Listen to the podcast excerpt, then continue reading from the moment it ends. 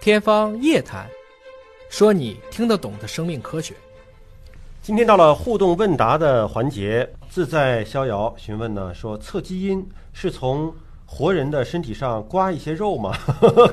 刮一些肉怎么刮？还说如果保留着去世父母的头发，能够测父母的基因吗？我们当时说过这个，其实很多都可以无创啊。对，无创就比如说你口腔的唾液啊或者咽拭子、口腔拭子、鼻拭子，它表面上既有一些宿主的基因，也有人的基因。我们测新冠病毒的时候要的是新冠病毒的基因，对，但是如果我不要这个病毒的基因，我就测人的基因，我一样是可以测的，因为白细胞里面，或者是这些口腔的脱落细胞里面都是有自己的人的这个全套基因组的，嗯所以它没必要去刮一些肉。当然，你把这些细胞理解成是肉的一部分，这也没错，嗯可以这么去理解啊。就是口腔表皮细胞，你理解成也是肉刮下来的，也是 OK 的。哎，啊，那么对父母来讲，这个头发是不行的，嗯头发一定要有毛囊，但是毛囊如果在正常条件下取，可能也都支离破碎的很厉害。嗯所以想知道父母到底基因组是什么样呢？其实，如果你有兄弟姐妹的话，你俩都测一下，嗯再根据你们的染色体反推嗯，就一定能推出来大概什么样子。比如说，如果你是一个男性，你的 Y 染色体就一定来自于父亲，嗯，那你和 X 染色体就一定来自于你的母亲。剩下的，如果你还有一个兄弟，最好是姐妹的话，你们俩对一下，大概我们算过能还原到百分之七十左右的双亲基因组，就给你拼回去。这可能也是算是对先人的一种纪念吧。但是他们那个华大司法有一个业务啊，就嗯是说通过指甲来做亲子鉴定，来做这个检测。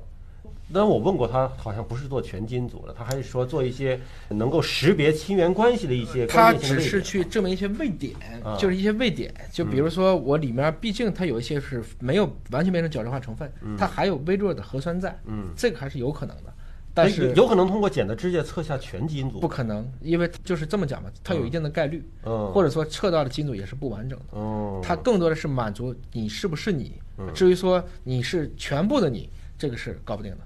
因为我是问过他们的这个具体做这个工作的人哈、说他们如果有一嗯些小孩儿哈、想想做亲子鉴定，假设说啊，这父亲心里怀疑，对 这孩子到底是不是我的？对然后呢，你也不好意思说呀，怎么办呢？说来，宝宝，今天爸爸给剪个指甲，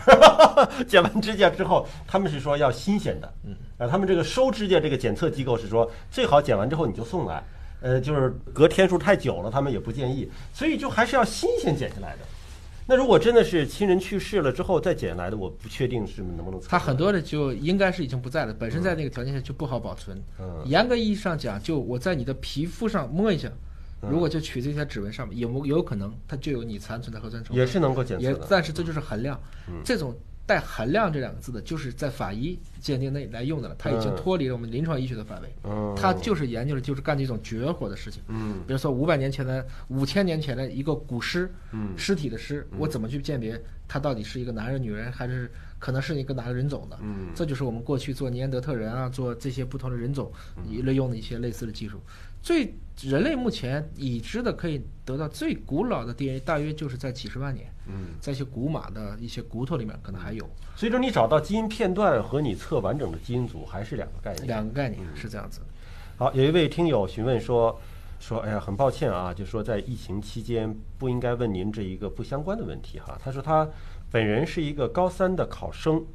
很喜欢生物，很喜欢生命科学，想要探究基因的奥秘。呃，了解这个节目之后很喜欢哈，跟爸妈商量未来志愿的时候，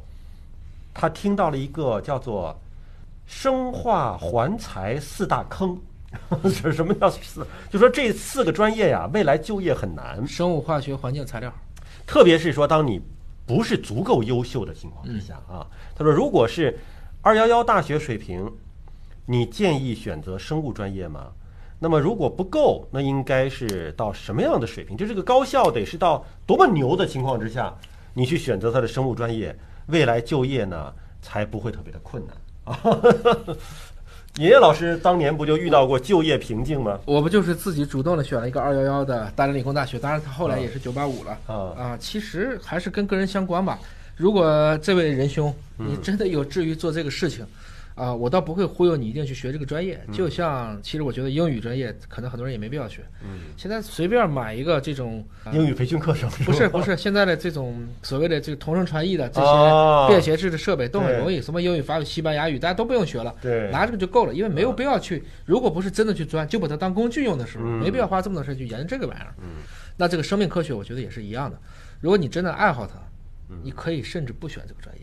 你就把它当成一种爱好去终身跟着就对了。嗯如果你真的选这个专业，我们说的可就不是爱好了，嗯那是要当成一份事业，那就是说你就是要在这个地方去死磕。嗯这个过程中。拿出你今天考大学的这个劲头，如果你能考上二幺幺，嗯这个劲头能保持大学四年，你再去考一个你心仪的，比如说 top 二十的最好的这些生命科学的院校，包括中国的，甚至国际的，那你的生命也许就不一样了。嗯，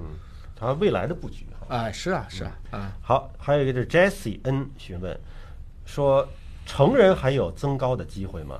网上有一些五花八门的增高术，真的有用吗？比如说什么意念增高、拉伸增高、运动增高，还有引体悬垂、人工激素、断骨就不说了哈，还有通过运动刺激生长激素的分泌与睡眠的关系等等等等，还有熬夜真的不长。看来这位朋友真的是对身高很在意啊。对，首先就得它是几个问题啊。第一个问题就是在于它多大，嗯刚才说的所有的这些基础，嗯，前提就是在于你还有一部分软骨没有转化为支撑骨，就他这个成人到底是十八岁、二十八岁，就多大算成人？主要是看骨，嗯，就还有没有这种可以被诱导的成分。嗯如果有的话，的确刚才会有一些有效果。嗯